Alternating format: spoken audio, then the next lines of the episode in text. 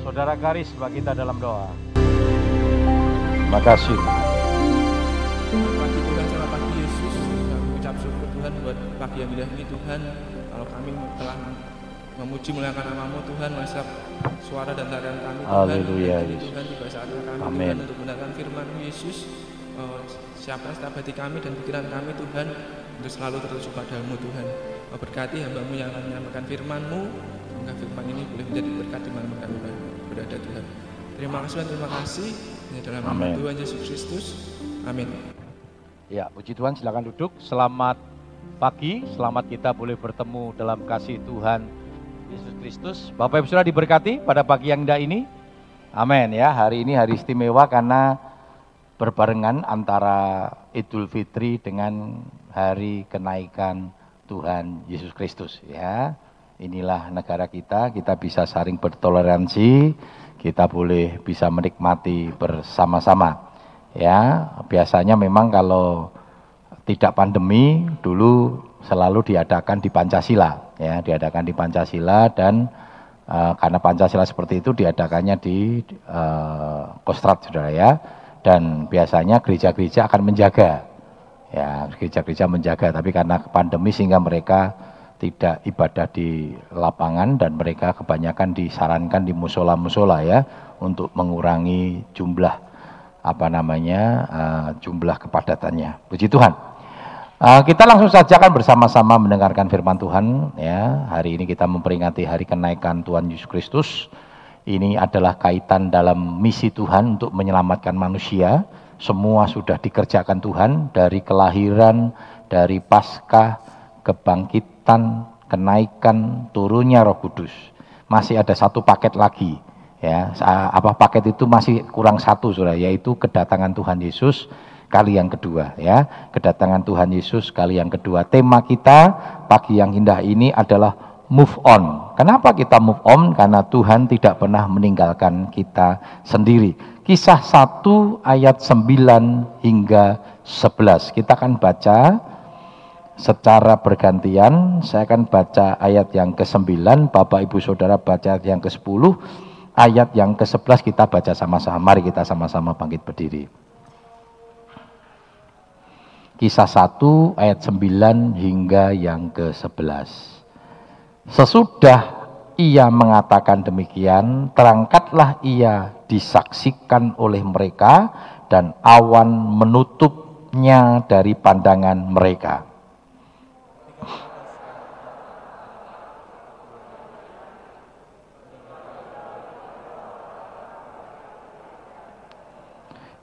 Dan berkatalah kepada mereka, Hei orang-orang Galilea, mengapakah kamu berdiri melihat ke langit? Yesus ini yang terangkat ke surga, meninggalkan kamu, akan datang kembali dengan cara yang sama seperti kamu melihat dia naik ke surga. Puji Tuhan, silakan duduk. Bapak Saudara, sering kali kita menghadapi kondisi seperti murid-murid ya. Kita tidak dapat move on karena kita menghadapi kondisi-kondisi ya, persoalan-persoalan yang membuatkan kita eh, menjadi lemah ya, sehingga kita tidak bisa menjadi move on seperti eh, murid-muridnya itu ketika dia melihat Yesus naik ke surga, ya dia terpana, terpaku begitu. Padahal banyak tugas yang Tuhan berikan kepada murid-muridnya. Jadi Yesus naik ke surga itu punya tujuan. Ya, nanti kalau kita melihat ayat-ayat sebelumnya di kitab Yohanes dikatakan, aku tidak pernah meninggalkan engkau sebagai yatim piatu, aku akan mengirimkan penolong yang lain. Untuk apa Saudara? Untuk supaya gereja itu bergerak. Ya, gereja bergerak bahkan sebelum Tuhan Yesus naik ke surga, Tuhan Yesus sudah memberikan amanat agungnya. Tetapi murid-muridnya terpana saudara ya. Ya mungkin banyak hal saudara ya. Saya kira percaya banyak hal. Yang pertama dia melihat Yesus naik ke surga. Berarti kan ditinggalkan. Ya, waduh selama ini Yesus itu menjadi figur yang dibanggakan ya, figur yang betul-betul diandalkan ya, karena dia tahu tidak pernah ada situasi keadaan persoalan yang tidak pernah tidak bisa diatasi oleh Tuhan Yesus. Masih ingat ketika mereka harus melewati eh, apa namanya menuju ke Gadara, melewati danau saudara ya, dan mereka harus mengalami badai sakal ya, yang menyebabkan kapal mereka terumbang-ambing. Yesus sedang tidur di buritan dikatakan saudara ya, lalu dibangunkan ya. Ya, padahal mereka kita tahu di kapal itu orang-orang ahli laut semua sudah ada Yakobus, ada Petrus, ya, ada Yohanes. Mereka yang memang ahli di bidangnya sudah, tetapi nggak bisa ngatasi. Yesus notabene anaknya tukang kayu sudah ya.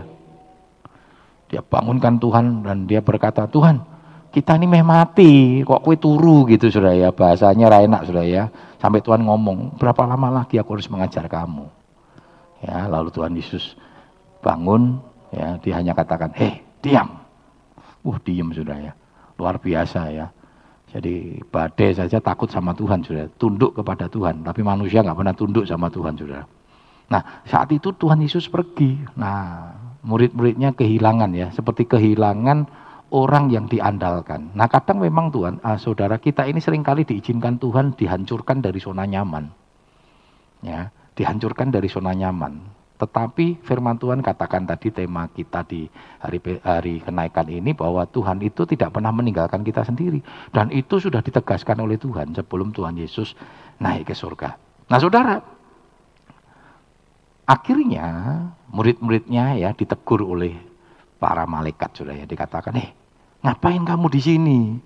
Tuhan Yesus itu terangkat ke surga meninggalkan kamu akan datang kembali dengan cara seperti yang kamu lihat naik ke surga. Jadi sudah, sudah Yesus sudah pergi, sudah sekarang sudah kita yang penting adalah apa yang harus kita lakukan begitu. Apa yang harus kita lakukan. Dan puji Tuhan, nanti kita lihat murid-muridnya kembali saudara, seperti yang diperintahkan Tuhan untuk menunggu di Yerusalem. Tapi nanti kita lihat saudara, ternyata dari 500 orang yang mengantar. Jadi waktu Yesus naik ke surga itu diantar 500 orang. Tetapi yang menunggu, yang ngikuti firman, yang ngikuti perintah Tuhan, itu hanya 120. Mereka menantikan di luteng Yerusalem. Tidak semua, saudara. Ya, jadi 500 itu hanya 100, 120. Nah, nanti kalau kita lihat, saudara ya, kita lihat uh, nanti kita lihat di di firman Tuhan, ya, pada waktu uh, penabur itu sudah ya penabur itu uh, dikatakan ada yang jatuh di jalan ada yang jatuh di batu-batu uh, ya ada yang dijatuh di semak duri ada yang jatuh di tanah yang subur. Ya berarti hanya 25 persen. Dan ternyata betul sudah ya. Saya masih ingat begini uh, almarhum bapak Dek Kim Kui atau Gideon Sutrisno ya dia tokoh-tokoh GBDI di Jawa Tengah juga pusat saudara. Dia pernah menjadi uh, ketua satu di majelis pusat ya. Itu era-eranya Om Rungkat dan sebagainya. Nah dia adalah pimpinan ya pimpinan sekolah Alkitab di Salatiga. Jadi pimpinan sekolah kitab di Salatiga sebelum digantikan oleh Opa Batubara dan selanjutnya digantikan oleh Om Pan, saudara ya. Jadi saya masih mengalami dididik oleh uh, Opa apa namanya Om Gideon Sutrisno Ya, kalau kami sering kali mengambilnya Om Kim gitu ya, Opa Kim gitu. Nah, dia pernah ngomong begini, saya sempat protes saudara.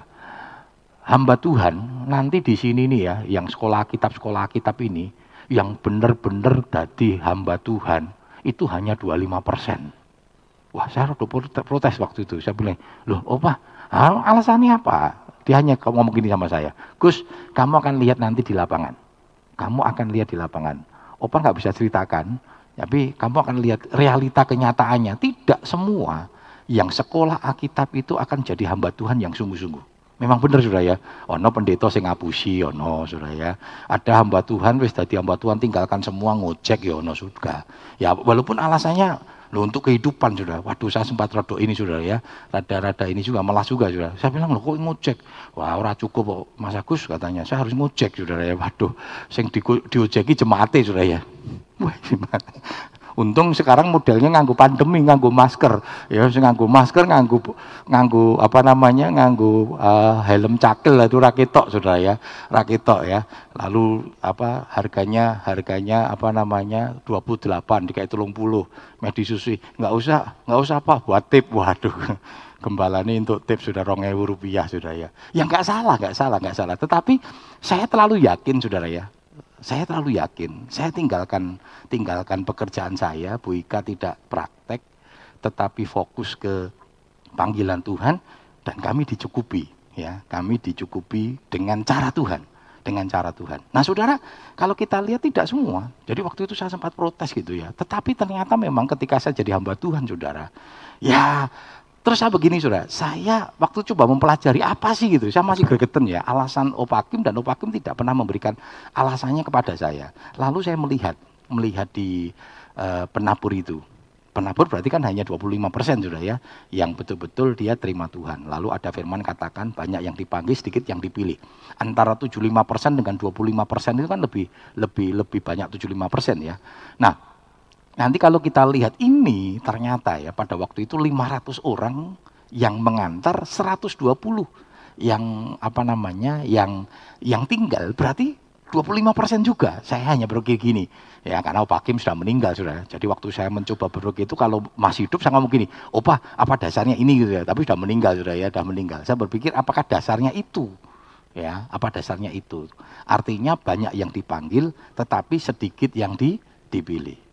Ya, nah saudara, nanti kalau kita melihat bersama-sama, murid-muridnya Tuhan bersyukur akhirnya mereka kembali ke Yerusalem, walaupun tidak semua, hanya 120 ya hanya 120 dan mereka menantikan ya menantikan Roh Kudus. Dan betul sudah nanti 10 hari kemudian mereka berkumpul berdoa itu yang menjadi dasar kita. Ya setelah kenaikan kita 10 hari mengadakan doa KKR ya dan itu dulu sekarang sudah mulai beberapa gereja-gereja aliran Pantekosta mulai dimulai tetapi dulu yang apa namanya masih kuat mengadakan itu adalah GPDI sudah ya GPDI mengadakan, nah kalau gereja aliran Pantai Kosta mungkin baru 10 tahun ini ya, 10 tahun terakhir ini baru mereka mengadakan uh, doa 10, oh eh, mungkin 20 tahun ya, 20 tahun. Karena kami uh, di kota Solo sudah mulai beberapa gereja, ya sekitar 15 sampai 20 tahun mereka baru mengadakan doa 10 hari. Ya, tapi disayangkan karena pandemi ini kita masih belum bisa mengadakan di tahun ini sudah ya. Tapi nggak apa-apa kita tetap berdoa di rumah masing-masing untuk terus memuji dan mempermuliakan Tuhan dan menyembah Tuhan. Nah, Saudara, ya, yang pertama apa yang dilakukan oleh murid-muridnya yaitu melaksanakan amanat agung. Ya, ini kan perintah Tuhan sudah sebelum naik ke surga Tuhan berkata hampir di di kitab Lukas juga disampaikan ya di kitab Markus juga ada, lalu Matius juga ada, lalu kisah Rasul juga katakan jadilah kamu saksi ya. Dengan dengan versinya masing-masing sudah. Coba kita lihat dalam Matius 28 ayat 19 sampai 20. Matius 28 ayat 19 sampai dengan 20. Karena itu pergilah, jadikanlah semua bangsa muridku dan baptislah mereka dalam nama Bapa dan Anak dan Roh Kudus. Dan ajarkanlah mereka melakukan segala sesuatu yang telah kuperintahkan kepadamu. Dan ketahuilah, aku menyertai kamu senantiasa sampai kepada akhir zaman. Ya, yang penting dalam setiap peringatan termasuk peringatan kenaikan Tuhan Yesus Kristus bukan sekedar ibadahnya. Ya, bukan sekedar ibadahnya, tetapi kalau kita melihat kepada peristiwa waktu Yesus naik ke surga, kenapa dia harus naik ke surga? Banyak hal sudah. Nanti kalau kita membaca kitab Yohanes dikatakan Tuhan menyiapkan tempat ya. Aku akan, pulang ke surga untuk menyediakan tempat bagi kita semua. Ya ada banyak hal sudah ya, ada banyak hal. Ya, tetapi salah satu yang paling utama sebelum Yesus naik ke surga, dia memberikan amanat agung kepada murid-muridnya. Nah saudara dan saya ada murid-murid Tuhan, walaupun kita tidak menyaksikan peristiwa naiknya Yesus ke surga langsung 2000 tahun yang lalu. Tetapi saudara dan saya ada murid-murid Tuhan yang harus tetap melaksanakan amanat agung ini. Yaitu memberitakan Injil. Dan pemberitaan Injil ini kan sekarang sudah selesai saudara. Sudah telah tidak terlalu banyak, walaupun masih banyak ya orang-orang yang saat ini berjuang ya berjuang. Makanya gereja kita ada tim misi itu salah satunya persembahan misi untuk kita mendukung pekerjaan Tuhan. Ya, pekerjaan-pekerjaan Tuhan yang dalam bentuk penginjilan yang mereka ke daerah-daerah orang-orang yang daerah suku-suku atau bangsa-bangsa yang memang belum mengenal Tuhan dengan sungguh-sungguh. Belum mengenal Tuhan dengan sungguh-sungguh dan masih banyak sebenarnya. Masih banyak. Dan itu menjadi deadline ya, menjadi deadline. Firman Tuhan katakan begini, uh, akhir zaman itu deadline-nya apa? Injil diberitakan ke seluruh muka bumi. Barulah dikatakan. Itu akhir zaman. Nah saudara, Ini pergerakan ya, penginjilan-penginjilan luar biasa sudah sebenarnya. Beberapa teman-teman ada yang mereka di daerah pendalaman suku-suku terasing saudara. Nah, LAI makanya kita harus mendukung LAI saudara. Beberapa beberapa saat yang lalu pernah LAI datang ke sini ya kita support. Jadi LAI itu sedang menerjemahkan dalam berbagai macam uh, apa bahasa-bahasa suku. Indonesia itu luar biasa saudara. Indonesia itu istimewa dari negara-negara lain. Mungkin tidak pernah ada uh, negara seperti Indonesia saudara. Makanya mimpin negara Indonesia ora gampang. Kenapa? Kita berbagai macam etnis. Ya, berbagai macam etnis kita lihat sudah, di Jawa saja sudah. Jawa itu etnisnya banyak sekali. Jawa Tengah itu etnisnya banyak sekali sudah. Ya, nanti kita lihat e, dari Jawa Tengah menuju ke apa antara Solo, Solo sama sama sama Solo Tigo ya ada beberapa aksen-aksen yang yang tidak sama saudara. Orang mudeng ya. Kemarin misalnya pembicaranya ngomong Sontolop, Nah, itu kan apa namanya? Center sudah. Banyak orang mudeng ngopo ki Sentulup begitu. Banyak yang mudeng sudah. Ya. Saudara pergi ke Temanggung. Temanggung itu antara Temanggung dengan Cilacap Banyumasan itu sudah jauh sudah ya. Sudah jauh. Tetapi itu sudah mulai ngapak-ngapak loh sudah. Jawa Oseng itu daerah-daerah mana daerah Pati Bluro sudah. Itu baru Jawa Tengah. Kok sudah pergi ke Jawa Barat? Jawa Barat itu ono Sunda, antara Bandung mbek Jakarta cedak, bahasanya beda. Ki Betawi. Betul nggak Saudara? Saudara pergi ke Banyuwangi, nyebrang. Ya, nyebrang ke Bali. Itu Saudara kalau pergi ke Banyuwangi Saudara, ke Ketapang, lihat Gilimanuk itu kelihatan Saudara. Karena pendek sekali selat. Tapi begitu nyebrang, sudah beda. Sudah beda sekali suasananya, betul nggak? Saudara dari dari Bali nyebrang ke Lombok, Saudara, wes beda meneh Lombok NTB ya, sudah nyebrang ke Kupang, lain lagi sudah. Kupang ke Ambon beda meneh. Dan banyak sekali sudah. Dan Ambon, Kupang ini sukunya banyak. Enggak cuma Kupang, wis pokoknya rambutnya berintir, odo ireng titik, kuwi Kupang. Tidak sudah. Ya, tidak seperti itu. Mereka punya suku-suku yang berbeda-beda sudah. Nah Indonesia ini dahsyat sudah. Makanya kalau ada orang ngeritik-ngeritik pemimpin Indonesia ya oh, ramudeng, ramudeng coro mimpin sudah. Betul nggak? Nggak bisa. Kalau Jokowi lagi ngomong bipang, wah diprotes saudara. Ki panganane babi, oh, panganane babi. Masakan yang terbuat dari babi diprotes saudara. Lah mereka kan juga memang makanan daerah saudara. Belum nanti sudah pergi ke Kupang ada CI. Nah saudara, CI itu saya kira babi ini sudah babi CI, babi dihasap. Nah, pernah makan belum saudara? Kalau belum nanti rame-rame yang Kupang. Ya kalau kalau ndak minta suruh si Jun sama si Ara suruh buat itu saudara ya, buat CI saudara ya. Nah saudara kita lihat ya, dan banyak sekali suku-suku yang besar itu dunia sudah. Itu yang belum terjamah oleh Injil adalah suku, salah satu suku yang ada di Indonesia sudah. Ya, yang ada di Indonesia itu paling banyak sudah. Nah maka itu saudara, kita harus belajar untuk betul-betul melaksanakan amanat agung tadi. Dan jangan takut saudara, seperti temanya bahwa kita tidak ditinggalkan sendiri, betul saudara. Tuhan itu Allah yang bertanggung jawab. Ketika dia memberikan amanatnya kepada kita untuk memberitakan Injil, di akhir dari ayat ini dikatakan apa? Jadi kalau kita mau lihat Matius 28 ayat 19 sampai 20, ada dua, dua kata kerja. Diawali dengan kata kerja pergi, diakhiri dengan kata kerja memberkati, menyertai. Jadi janji Tuhan bahwa dia tidak akan pernah meninggalkan sendiri, sudah selalu disertai. Dan saya melihat dalam setiap upaya penginjilan, ada kesaksian, ada kuasa Tuhan, ada penyertaan Allah yang Allah kerjakan dalam kehidupan orang-orang yang berani nginjil. Saya dulu cukup lama di dunia penginjilan, saudara. Saya cukup lama di dunia penginjilan. Makanya dulu saya pernah ngomong, saya itu apa namanya, karena penginjilan di GPDI era-era dulu itu nggak diakui Sampai ada istilah gini, kamu menangkan ribuan jiwa, baik mengembalakan dua jiwa, lebih diakui ngembalak no sudah. Makanya orang sekolah kita berselesai ngembalak no, selesai ngembalak no, orang sing nginjil ya. Karena nginjil nggak diakui. Sekarang pun penginjil baru diakui kependetaannya itu pun langsung oleh pendeta uh, dari pusat saudara, dari pusat. Tapi kalau sekolah kitab membalakkan dua jiwa, dilantik bisa sudah. Jadi pendeta nggak masalah. Nah, saya orangnya idealis ya. Makanya saya bilang sama uh, bapak-bapak guru-guru saya, saya bilang, Gus kamu gembalak, saya gembalak no gampang, saya nginjil memenangkan dua tiga jiwa itu mudah bagi saya. Tapi saya nggak mau, saya mau hidup dalam penginjilan, saudara. Makanya pada waktu di Jakarta pengerja-pengerja dilantik, saya nggak mau saudara. Maka saya sebenarnya saya pelantikan saya sedikit terlambat. Ya, pelantikan saya sedikit terlambat di antara teman-teman yang satu angkatan saya, pelantikan pendeta. Ya, saya nggak mau ya sama apalagi di Jakarta gampang sudah. Ya. Pelantikan pendeta naik di Jawa Tengah ini ketat sekali. Ya, dua tahun dari sekolah kitab baru bisa pendeta, pembantu. apa GPD ini urutannya kas ya ono pendeta pembantu ya ono pembantu pendeta ada surahnya pendeta pembantu itu dua tahun sudah nanti kelas dua dulu kalau yang lain enggak. Kita sekolah kelas dua dulu dari antara pendeta pembantu uh, untuk ke pendeta muda itu dua tahun. Ya dua tahun dulu baru. Ya sudah. Ini baru pendeta muda loh sudah ya.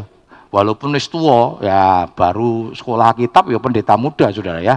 Nanti dari pendeta muda menuju ke pendeta penuh itu dua tahun lagi. Itu pun harus sudah mengembalakan. Nek urung mengembalakan orang itu.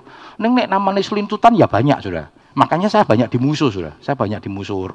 Karena saya sering kali jadi tim screeningnya. Jadi yang ngeceki sudah. Waduh saya sering kali dimarah-marah sudah. Dimaki-maki sudah ya. Karena belum sekolah kitab. Ya saya dipanggil opa, oma, oma anu apa nama gembala tua. Gini, Gus. Jadi kadang teman-teman nakal juga sudah. Asal diprotes, namanya jawab. Oh iya ya biar aku saja nanti yang jawab Agus. No bisa, di, bisa diperhadapkan sudah ditanya kenapa? Tante nggak bisa dilantik? Kan tante belum kelas 2 Gus Gus kowe urung lahir aku melayani katanya. Aduh saya dimarah-marah sudah ya saya orangnya lempeng ya. Pokoknya kalau sudah aturan aturan. Ya sering kalau sudah aturan ya kita buat buat sesuai dengan aturan gitu. Ya kalau mau kebijakan ya monggo. Saya bilang saya serahkan kepada majelis daerah kalau membuat kebijakan. Nah saudara kita lihat bagaimana proses itu luar biasa ya proses itu luar biasa. Dan kalau bapak ibu saudara bisa sampai hari ini ini semua kan karena penginjilannya para pionir-pionir ya. Pionir-pionir GPDI setelah dicepu sudah. Walaupun pionir-pionir ini bukan orang non non non Kristen menjadi Kristen tidak. Dulu orang Protestan ya yang hidupnya masih kacau balau gitu lalu dulu GPDI kan terkenal dengan gerakan kesucian sehingga ada 17 yang akhirnya mereka mereka bertobat uh, istilah istilahnya dibaptis ya dibaptis ulang gitu sudah ya dibaptis selam. Ada Bapak Van Kessel ada Lumo Indong dan sebagainya. Inilah menjadi pionir-pionir ke, apa kebangkitan dari gereja Pantekosta. Gereja Pantekosta dulu terkenal dengan gerakan kesucian ya kekudusan ya. Yang berani bilang rokok dosa ya mau Pantekosta sudah ya. Tidak boleh Ya toh, wah dulu ngeri-ngeri juga saudara ya. Apa namanya? Dulu lebih parah lagi, TV untuk nonton saudara. Oh nonton itu duniawi itu. Padahal waduh sinetron Korea ya yo, eh, jos-jos juga juga belum belum lagi nonton telenovela, ya. film India, ya. oh itu apalagi besok ibadah begini, wangi wani nonton nonton TV, oh najis itu sudah, harus harus saudara harus mandi kembang tujuh kali sudah ya, wah gen suci gen kudus sudah, wah itu luar biasa gerakan sucian, tapi ya ada bagusnya juga sudah ya, ada bagusnya juga, saudara nonton ini ngrungokke gembalane, wih Kaya sing main sinetron lho mau gembalane kaya dimain sinetron Saudara. Nek ora nonton firman Tuhan ning bayangke ya. Iki kudune bare sapa ya? Sapa ya? Iki untuk sapa ya? Untuk sapa ya? Waduh luar biasa Saudara ya. Tapi di Siloam enggak ada, itu yang di luar-luar yang banyak. Siloam Kudus fokus Saudara. Gembalane firman Tuhan ya waduh fokus bener Saudara ya. Puji Tuhan. Nah Saudara, kalau nanti kita lihat bersama-sama, Tuhan Yesus pernah menyampaikan isi hatinya tentang penginjilan ini. Ya, tentang penginjilan ini. Coba kita lihat di dalam Lukas 10 ayat 2. Tuhan Yesus pernah berkata begitu, tuanya itu banyak, tapi pekerjanya sedikit. Lukas 10 ayat yang kedua, katanya kepada mereka, tuan memang banyak, tetapi pekerja sedikit. Karena itu mintalah kepada Tuhan yang empunya tuan, supaya ia mengirimkan pekerja-pekerja untuk tuan itu. Iya, ada satu konsep yang saya kurang setuju. Gereja kita mengenal yang namanya hujan awal, hujan akhir. Betul nggak saudara ya? Nah, ada orang berkonsep gini, hujan akhir itu nanti terjadi pertobatan yang banyak sekali. Banyak orang bertobat. Karena itu banyak gereja nyiapkan fasilitasnya. Gedungnya dibangun ya. Saya pernah ketemu ya, karena saya ini bendara sudah ya, bendara dulu wilayah, sekarang MD ya. Jadi kita memang ada ada pos bagi hamba-hamba Tuhan yang mau bangun gitu, ada bantuan-bantuan sudah. Nah, itu kerjaan saya hari-hariannya itu sudah di apa namanya dana kita banyak saudara. Dana MD itu MD itu uh, sorry GPD itu terkenal dengan gerakan untuk persepuluhan, termasuk kepada hamba-hamba Tuhan. Sebenarnya dana kita juga banyak. Ya, dana kita banyak. Ketika saya kelola ini banyak sudah. Kita menjadi lima besar, lima besar di Indonesia. Ya, tetapi juga permohonan juga banyak sudah ya. Permohonan bangun ya. Nanti kadang pinter sudah pokoknya satu satu apa namanya satu tahun satu item ya. Dan satu item hanya boleh diminta satu periode. Itu e, lepas lagi yang diakuni. Ya diakuna itu misalnya melahirkan ya sakit ya itu ada perhatian ya. Pokoknya begitu melahirkan ada nota kwitansi e, maksimal kita berikan 2 juta ya kalau dia misalnya melahirkannya e, biayanya satu juta sembilan ratus sembilan puluh satu ribu. Ya kita kasih satu juta sembilan ratus sembilan puluh satu ribu sudah ya. Itu itu itu seperti. Tapi kalau e, biayanya dua juta ya rongatus rupiah ya kita kasih maksimal dua juta seperti itu sudah ya. Nah permohonan itu luar biasa sudah. Permohonan itu luar biasa. Lalu sering kali gereja apa jemaatnya loro. Aku wis pembangunan saya bilang begini. Lah kowe gerejamu iki sorry jemaatmu loro. Lah kok gawe bangunannya lebarnya 5 kali 20 ya 5 kali 20 lagi nek ibadah piye rasane ya gembalane ya duduk di, duduk di depan jemaati loro sini pojok-pojok saudara ya terus jawabannya apa lo om kita seperti firman Tuhan kita mempersiapkan hujan awal dan hujan akhir Nanti kalau terjadi hujan akhir, terjadi pertobatan, nanti gereja kita penuh. Terus saya tanya gini, penginjilan, ora om, saya sembahyang terus saben dino. Nek sembahyang itu sudah harus saudara. Ya hamba Tuhan itu kudu sembahyang. Neng nek orang penginjilan, jiwanya datangnya dari mana saudara? Jiwa itu sudah ada sejak zaman Tuhan Yesus. Tuhan Yesus katakan tuayan banyak. Tapi yang bekerja itu sedikit. Yang mau bekerja untuk Tuhan, yang memberitakan Injil untuk Tuhan sedikit. Sekarang orang sekolah kita banyak sudah lulusan di sini juga banyak. Saya sering kali dorong, ayo nginjil loh. Nanti om support lah. Sekolah kita banyak. Ya, GPD itu setiap tahun ribuan. Tapi kalau nggak pernah nginjil, sembahyang tok, bagaimana mereka bisa mendengar? Firman Tuhan katakan apa, sudah? Bagaimana mereka bisa percaya kalau mereka tidak pernah mendengar? Bagaimana mereka bisa mendengar kalau tidak ada yang memberi makan? Waktu saya jadi pengerja di kota Jakarta, setiap hari saya izin sudah. Nek mengersi apa gereja ya cepetlah, apalagi gereja di Jakarta kecil sudah, seperempatnya ini, ya itu kalau ngepel tuh paling ya setengah jam tidak sampai udah selesai sudah, itu sendiri sudah. Terus ngapain? Ya. Setelah itu kan apalagi di Jakarta orang TV saya saudara ya. Itu gereja tua saudara TV saya beli pos kota saudara.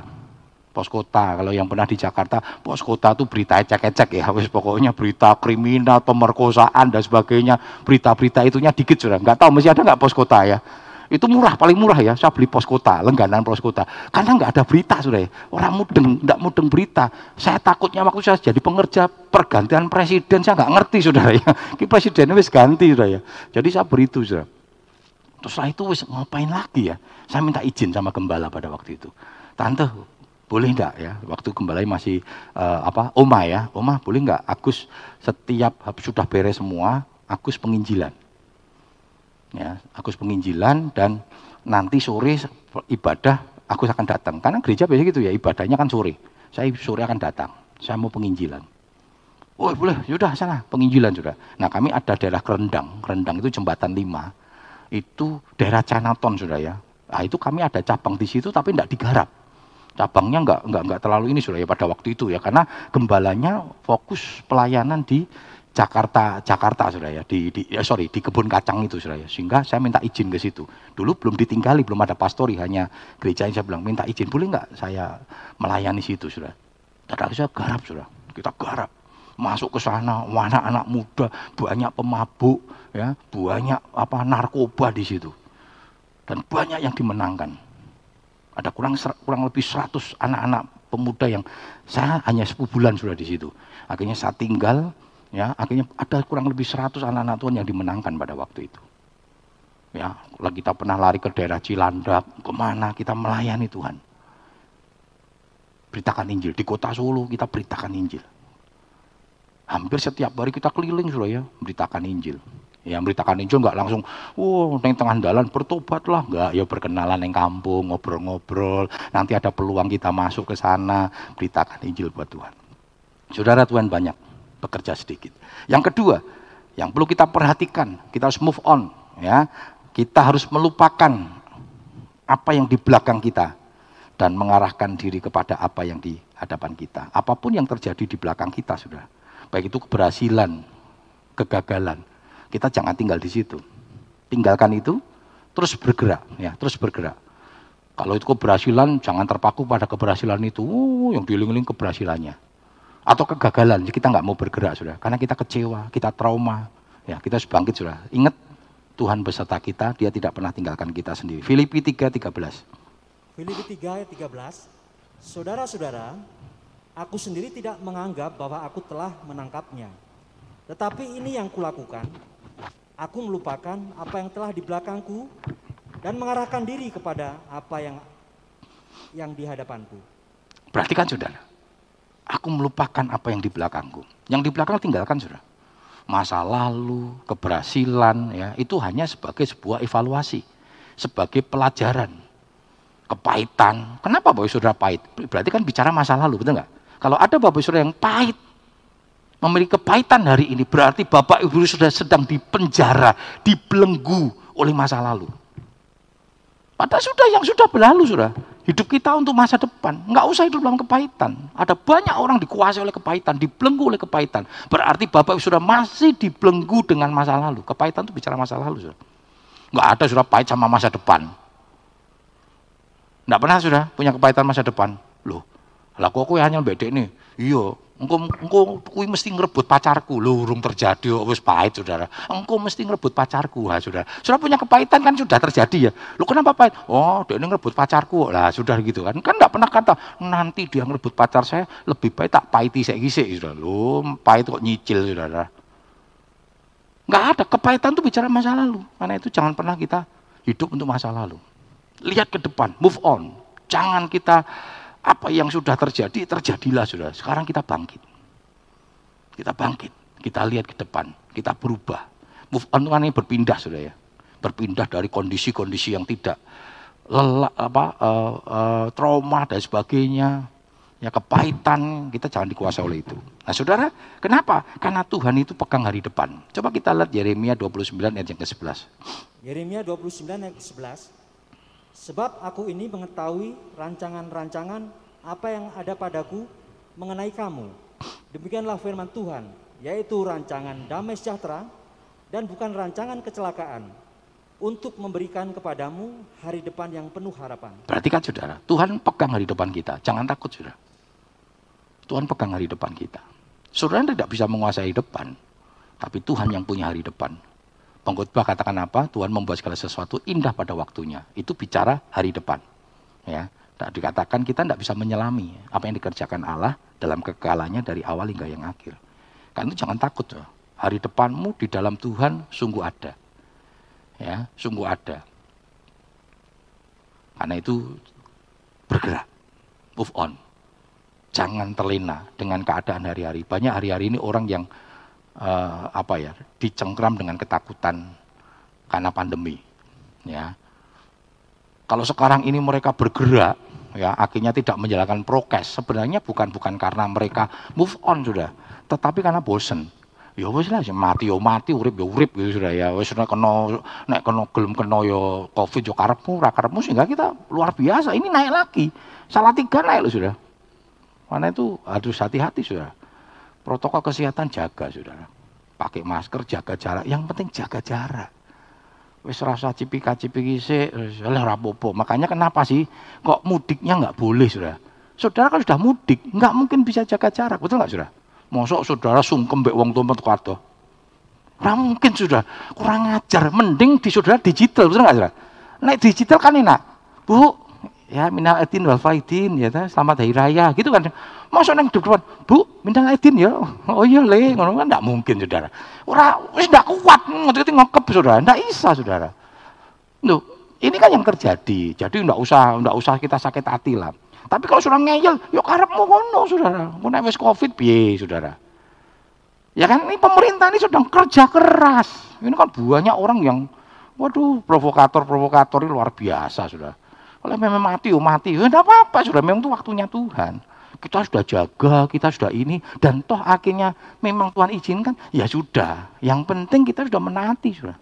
Ya, kita sudah menjalankan itu dengan baik. Beberapa teman kita ada banyak yang meninggal dunia juga karena COVID. Ya, karena COVID.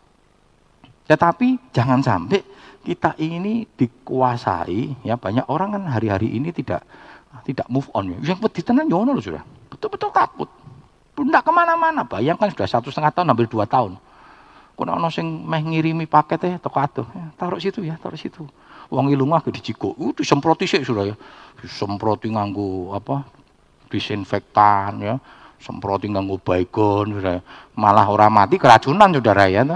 Dikai kuwe semproti baikon aman ya covid mati ini kita yang mati ya karena kena baikon saudara ada yang ketakutan begitu sudah saya pikir-pikir koyo dulu zamannya di Alkitab itu orang sakit kusta sudah sudah kalau baca orang sakit kusta orang sakit kusta disingkirkan sudah singkirkan di bukit-bukit begitu nanti kalau ada saudaranya datang mau kasih makan dipanggil-panggil Gus Gus dosa keluar heh iya bubur ya, bubur ya, bubur ya. Ya, ya.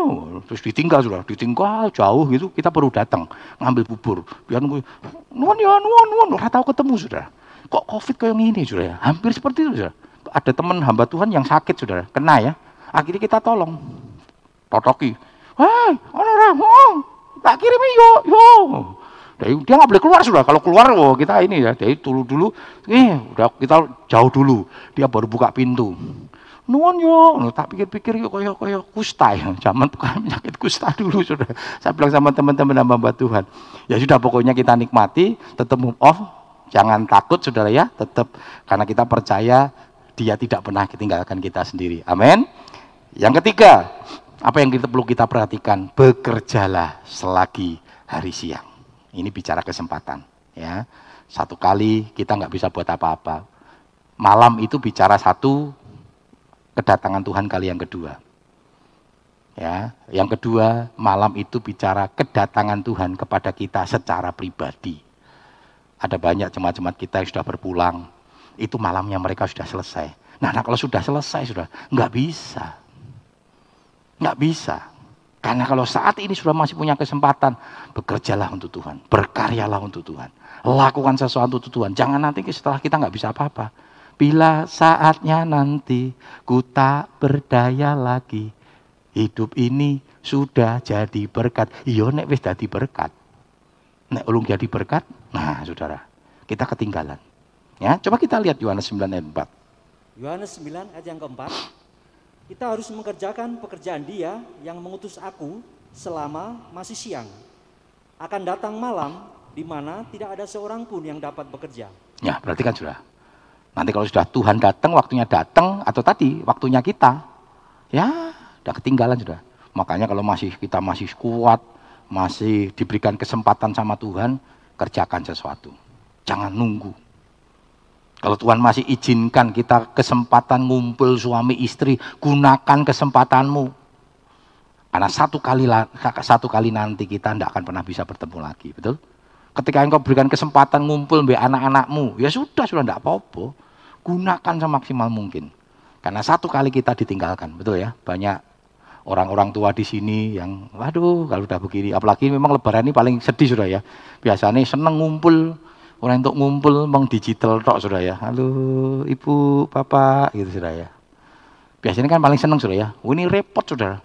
Ini kalau tetap diadakan ibadah nih pas ora pandemi, wah kosong saudara Om nggak bisa datang masak ke anak-anak. Senang anakku senang ketupat ya. Wah, ora iso masak ini. Ah, nggak iso teko ya Om katanya. Alasannya mungkin ono online tenang Om, saya online Om ya masak ketupat be online kurang ajar tuh. Orang serius masuk Tuhan Yesus nemui Tuhan Yesus kalau masak ketupat sudah itu kan seperti Marta. Tuhan, Tuhan Yesus itu teko ora di ora malah bercengkrama dengan Tuhan sibuk sudah ya. Wah dia pikir dia berjasa di hadapan Tuhan. Tuhan, Kok itu loh Maria loh Tuhan, aku sibuk nyiapke gue kowe. Oh kok Maria malah tengok-tengok denger ke firmanmu. Mau suruh Maria bantu saya. Apa yang dikatakan Tuhan? Marta, Marta. Maria sudah mengambil bagian yang ter terbaik. Nah, saudara kalau toh nanti di rumah online, ojo karo nyambi, saudara ya, kalau masak oseng-oseng. Oh, ngrungok gitu. Nanti begitu karena ngrungok gosong sing diseneni gembalane, guru-guru Om Agus, oseng-osengku gosong lu malah sing diseneni gembalane. Wong saudara tidak fokus kok malah kok begitu gosong masak masak sego goreng gosong karo karo online saudara ya bojone ngomong, "Eh gosong piye to?" Eh guru-guru Om Agus, aku ngrokke Om Agus dari gongsong lho, malah Om Agus sing seneni, Saudara. Saudara bukan bertobat, malah Om Agus, eh guru-guru Om Agus dari gosong, Saudara. Ya. Saudara, mari kita gunakan kesempatan kita. Efesus 5, 15 hingga 16. Efesus 5, 15 sampai 16. Karena itu, perhatikanlah dengan saksama bagaimana kamu hidup. Janganlah seperti orang bebal, tetapi seperti orang arif dan pergunakanlah waktu yang ada, karena hari-hari ini adalah jahat. Perhatikan saudara, kita nggak pernah tahu kapan hidup ini berakhir, tapi hidup pasti berakhir. Hidup pasti berakhir. Selalu saya ingatkan kepada jemaat, jangan pernah merasa aman ketika engkau muda, karena mati tidak harus tua. Jangan pernah merasa aman ketika engkau sehat, karena mati tidak harus sakit. Tetapi Paulus dengan bangga dia berkata, hidup bagiku Kristus. Mati adalah keuntungan. Mari kita gunakan kesempatan ini. Saudara masih bisa hidup berkarya. Berkarya bukan hanya untuk melayani Tuhan, tetapi berkarya untuk keluargamu, rumah tanggamu, anak-anakmu, pekerjaanmu, dan semuanya itu Anda lakukan untuk memuliakan dan mengagungkan nama Tuhan. Ketika engkau masih jadi suami yang kuat, jadilah suami yang memberkati keluargamu, istri yang melayani suamimu, melayani anak-anakmu. Anak-anak Engkau masih punya orang tua, gunakan waktumu, jangan sia-siakan. Sayangi orang tuamu. Saya, sudah, saya ini sudah lolo sudah ya. Itu kalau undang-undang dasar dipelihara oleh negara ya. Yatim piatu dipelihara oleh negara sudah ya. Dan saya bisa merasakan itu. Tidak punya kesempatan sudah. Tapi saya puas sudah. Kenapa? Ketika orang tua saya hidup, saya melayani mereka dengan baik saya berikan waktu saya. Waktu saya masih di kota Solo, saya ngambil satu hari. Pokoknya satu hari itu saya harus berkunjung ke papa saya. Bercengkrama dengan mereka. Kita mempergunakan waktu kita. Sesibuk apa pun, hari itu harus saya berikan untuk orang tua saya. Bahkan ketika orang tua saya sakit, kami layani di rumah. Terus sampai meninggalnya orang tua saya berikan yang terbaik. Jangan nanti memberikan melayani orang tua nes mati sudah. Neng kuburan digawa ingkung percuma. Sing mangan juga nanti orang-orang situ sudah. Wah dika ini kayak buah. Begitu kita lungo sebentar ditinggal ke kuburan yang lain. Wah ingkung hilang. Wah dimakan. Wah sama yang seneng. Oh bodoh sudah sing mangan sopo. Kok mosok terus metu ke kuburan meletek terus diikut pangan. Ora mungkin sudah ini dibodoh-bodohin. Begitu hilang, wah seneng iki. Sisuk gawani meneh ya. Wah sing wong kampung seneng ya. Sisuk sisuk rasa masak. Ono ingkung ya sudah ya. Jadi rasa masak ono ingkung. Waduh saudara ya. Percuma saudara. Kalau sudah meninggal percuma. Mengasihi orang tuamu kalau sudah nggak ada apa, nggak ada percuma saudara. Saya sudah nggak bisa apa-apa. Tidak orang tua, orang tua sudah. Saya tinggal punya mama satu sudah. Tak layani sudah. Waktu pandemi kemarin nggak bisa sudah naik pesawat kan nggak bisa. Nih dia pilih pokoknya mama saya itu kalau hari-hari begini Katolik saudara. Neng Katolik kalau minggu ibadah neng Siloam, online Siloam saudara ya. Jadi orang rungok ke live streamingnya Katolik tetapi Siloam sudah ya, Siloam. Maka banyak komentar ya. Suaranya cilik, gitu. sing wani komentar kan wong tua sudah ya. Jadi kalau YouTube-nya kecil dia bilang telepon saya, aku suaranya rak krungu katanya sudah. Nah, pokoknya kalau Desember harus harus kemari. Mau Natal kudu neng Solo Tigo sudah. Makanya kemarin tak pikir udahlah pandemi naik pesawat kan nggak bisa. Ya, tapi dia pengen sudah ya. Raneng Solo Tigo piye, ya sudahlah saya bilang sama istri, wes yo petuk wae naik mobil sudah. Jemput naik mobil lebih safe sudah ya, karena sendiri ya sudahlah. Cuma saya bilang mami, selama neng Solo Tigo ora entuk metu-metu, neng buri wae, ora entuk melu ibadah itu tidak boleh di on. Jadi walaupun neng Solo Tigo ya online buat saudara ya online. Tapi dia ada sukacita sudah. saya layani. Apa yang dia inginkan ketika saya mampu memberikan. Saya katakan sama istri saya, pokoknya kita mau berikan. Karena saya selalu katakan, dia bukan mama mertua, tapi mama saya. Saudara, mari kalau engkau masih punya kesempatan, berikan yang terbaik untuk Tuhan. Ada satu kali lagi nanti kita nggak punya kesempatan. Sudah mau nangis-nangis sudah dikatakan firman Tuhan. Kesempatan itu nggak pernah ada. Ya, seperti lima gadis yang bodoh kan. Ketutup, nangis-nangis sudah, ketinggalan. Ini kesempatan kita.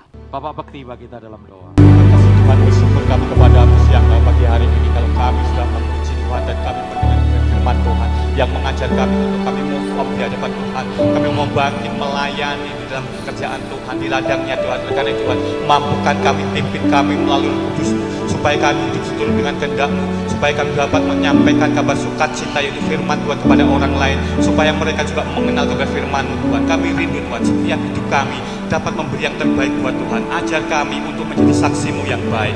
Terima kasih Tuhan hambamu sudah berhenti berbicara tetapi firman itu tertanam dari hidup kami. Terlebih kami mau melakukan untuk mempermuliakan namamu Tuhan. Di dalam nama Tuhan Yesus Kristus kami menikmati firman. Haleluya. Amin